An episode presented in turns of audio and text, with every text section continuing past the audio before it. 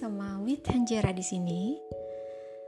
Wit Hanjera menyapa kalian lagi malam Senin ini um, untuk uh, kembali membacakan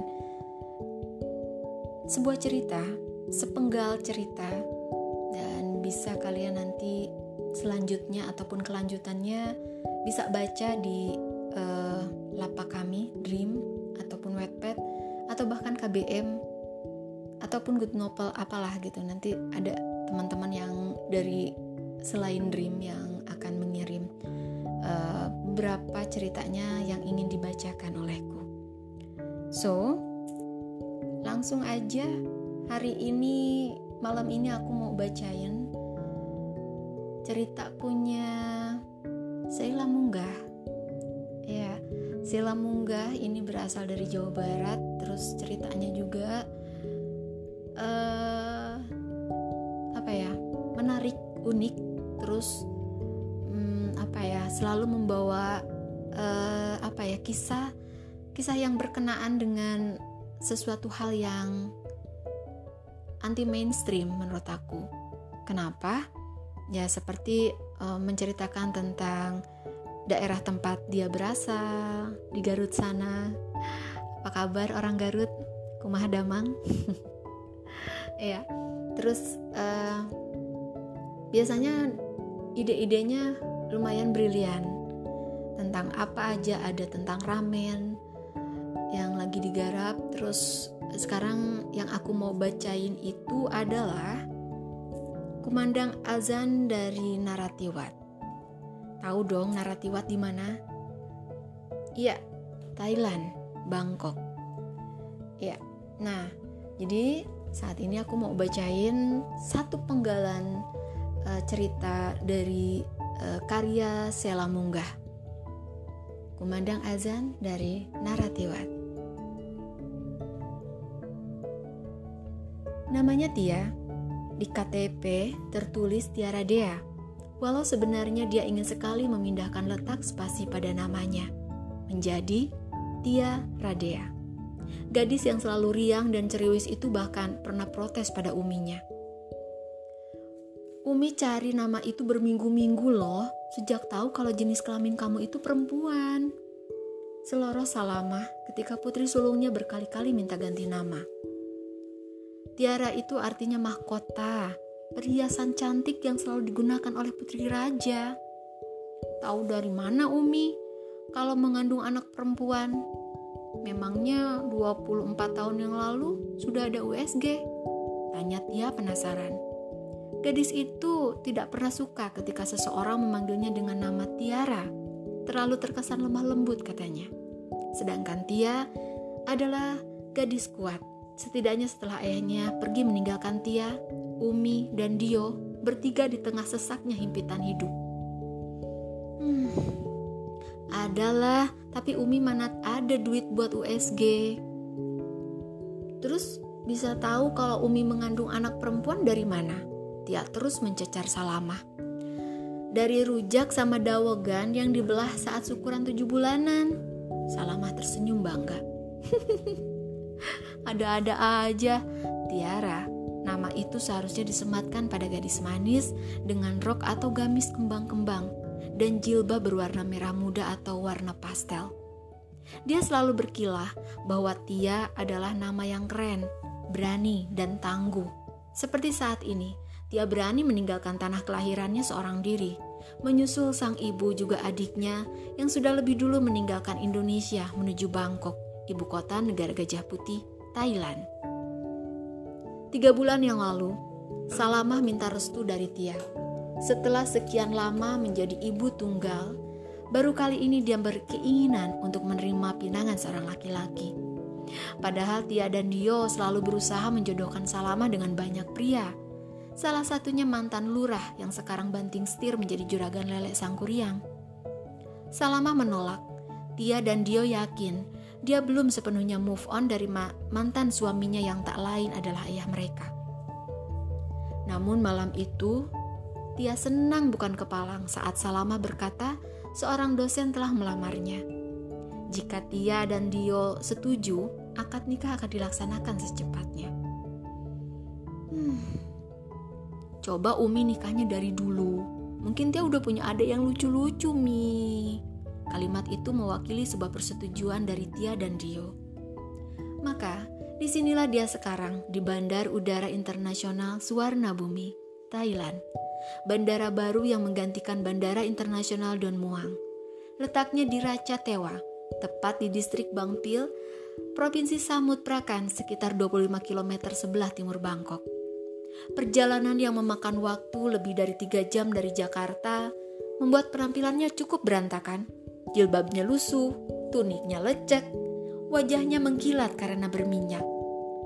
Dalam sebuah shuttle bus menuju ke ruang ke ruang kedatangan di lantai dasar bandara, dia melihat sebuah pemandangan manis. Sepasang sejoli yang tengah bercengkrama. Sepertinya mereka sepasang kekasih. Dia terpaku dia menyimak keduanya yang sedang berbincang dengan bahasa Thailand. Tidak ada satupun yang dia mengerti. Dan hal itu membuat dia meringis. Bagaimana nanti komunikasinya di negara ini? Kenapa pula ayah tirinya memilih Thailand? Sekalian gitu, Paris kek, New Zealand kek, atau Belanda juga boleh. Ini sih luar negeri tapi nanggung, kurang keren. Gadis ini hanya belum tahu saja seluk-beluk negara itu dan sedikit hilang feeling gara-gara mendengar cerita temannya kalau di Thailand banyak lady boy. Namun, saat melihat laki-laki dengan pahatan wajah bagai dewa Yunani sedang berbincang dengan perempuan cantik, dia berubah pikiran. Tidak apa-apa deh, tinggal di Thailand juga. Toh cowoknya mirip opa-opa Korea, sama-sama sipit dan berkulit putih. Barangkali nanti Allah akan menghadiahkan satu pria itu seperti itu padanya. Siapa yang tahu? Dia menggaruk pelipisnya. Tidak gatal sih, hanya saja dia membayangkan betapa sulitnya beradaptasi di negara tersebut. Setelah selesai dengan urusan imigrasi, dia menuju level 1 area tersebut untuk menunggu mobil yang akan menjemputnya. Dari sekian banyak orang di bandara ini, Tia kembali bertemu dengan pria tadi. Kali ini, dia sendiri. Tidak ada perempuan yang kecantikannya hampir sama dengan boneka Barbie tadi. Gadis itu menatap punggung pria yang mengenakan kaos longgar warna putih dengan celana biru pudar, ngepas di kaki, serta sepatu yang ujungnya agak runcing. Jika digunakan menendang bola, mungkin sepatunya akan menancap pada bola itu. Tia nyaris terkikik membayangkan hal itu. Bahunya, hmm, lumayan bidang, senderable. Sepertinya nyaman untuk menyandarkan kepala di sana. Gadis itu mesem-mesem hingga dering telepon menyadarkan dia dari hayalan yang absurd. Lama amat yuk, hardik dia saat adik laki-lakinya itu ter yang terpaut satu tahun dengannya itu menelpon. Ini bentar lagi nyampe situ, kamu siap-siap Jangan lama-lama, aku takut pingsan nih. Soalnya ada cowok ganteng di depanku. Dia terbahak-bahak, kemudian memasukkan ponsel pintarnya ke dalam tas. Dia tidak tahu saja, pria di depannya tadi mengangkat sudut bibirnya. Pria itu tersenyum. Dia mengerti apa yang Tia bicarakan. Tia, Abi mana? Ada tamu. Dia mengangkat koper Tia, kemudian melenggang pergi menuju mobil. Dia melirik pria yang dia sebut, yang dia sebut tadi itu ganteng sekilas. Tatapannya bersih borok. Kemudian pria itu tersenyum. Om ganteng, dia duluan ya. Mari, dadah om ganteng, hati-hati di jalan. Gadis itu berjalan santai. Kemudian dia melambai so akrab pada lelaki yang tadi dia panggil om ganteng itu. Cowok itu yang kamu bilang ganteng, Selidik Tio ketika kakak kandungnya mengempaskan badan di kursi penumpang. Iya, ih, iris matanya hitam pekat, tatapannya tajam tapi teduh.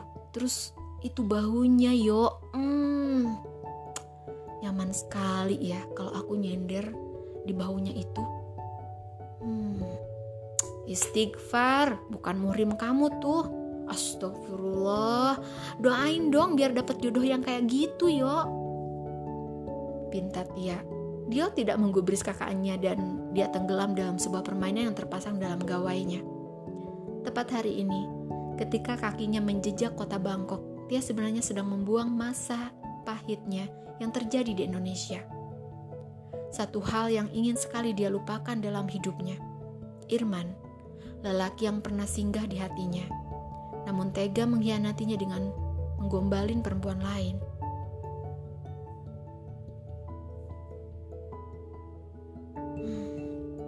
Lalu mobil berhenti di depan mall lobby apartemen.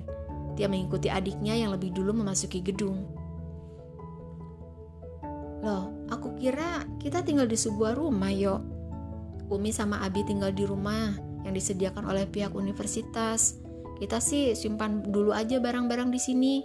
Nanti baru kita ke rumah Abi. Ini apartemen siapa? Abi. Ya iyalah, siapa lagi? Tetangga kita cogan nggak? Ih, apa sih? Hah? Cogan? Apaan tuh? Cogan alias cowok ganteng. Ya salam Tia, jelalatan banget sih. Eh, namanya juga usaha. Ayo, ingat-ingat ya, lantai 6, kamar 619. Hafalin tuh. Dio hafal betul sifat kakaknya yang ceroboh, lupa, dan selalu nyasar. Hmm. Selamat datang Thailand, selamat datang kehidupan baru. Iya, hmm. tadinya aku mau agak-agak lama, eh, aku campur-campur ceritanya. Cuman kayaknya nggak mumpuni ya. Kalau campur-campur takutnya malah belibet Tadi kumandang azan dari Naratiwat, karya Sela Munggah. Hmm, gimana? Untuk kesan pertama ketika membaca itu seger, ya. Dalam artian seger e, karena menemukan ide ide apa ya? Apa di situ ada ide yang fresh. Terus belum apa-apa udah kebayang case-nya itu kayak siapa. Uh, jadi penuturan ataupun penjabaran cast-castnya itu pemain-pemainnya ataupun tokoh-tokohnya itu jelas. E, kita kan pasti mikirnya nih kalau yang udah tahu Rennya yang ada di Korea pasti kayak gitu gitu. Tapi aku nggak mikirinnya kayak Ren yang Korea ini versinya Korea bukan. Ren siapa ya?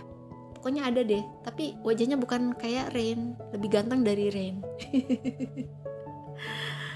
iya hmm, untuk keseluruhan aku senang aku suka uh, cerita-cerita dari Salamunggah ini. Ada juga yang di perih entahlah kalau ini kumandang azan dari Naratriwat itu apa ada sedih-sedihnya nggak? Aku belum baca semua sih baru sebagian.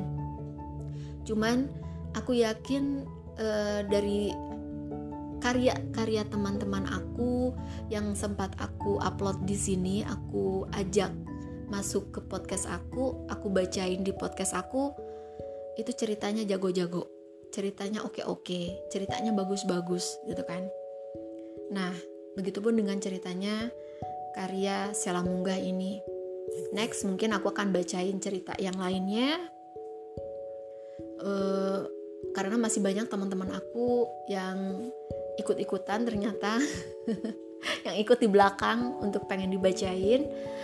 Uh, bagi yang penasaran dengan kelanjutannya kumandang azan dari naratiwat ini boleh deh nanti klik ya linknya. Di situ udah aku sediain. Tinggal klik nanti kalian akan tersambung ke ceritanya. Tinggal kamu kasih uh, dukungannya love baca sampai habis. Terus ya pokoknya nikmatin aja deh. Kamu bisa bayangin kamu bisa ngapain di cerita itu oke? Makasih atas perhatiannya dan selamat malam with Hanjera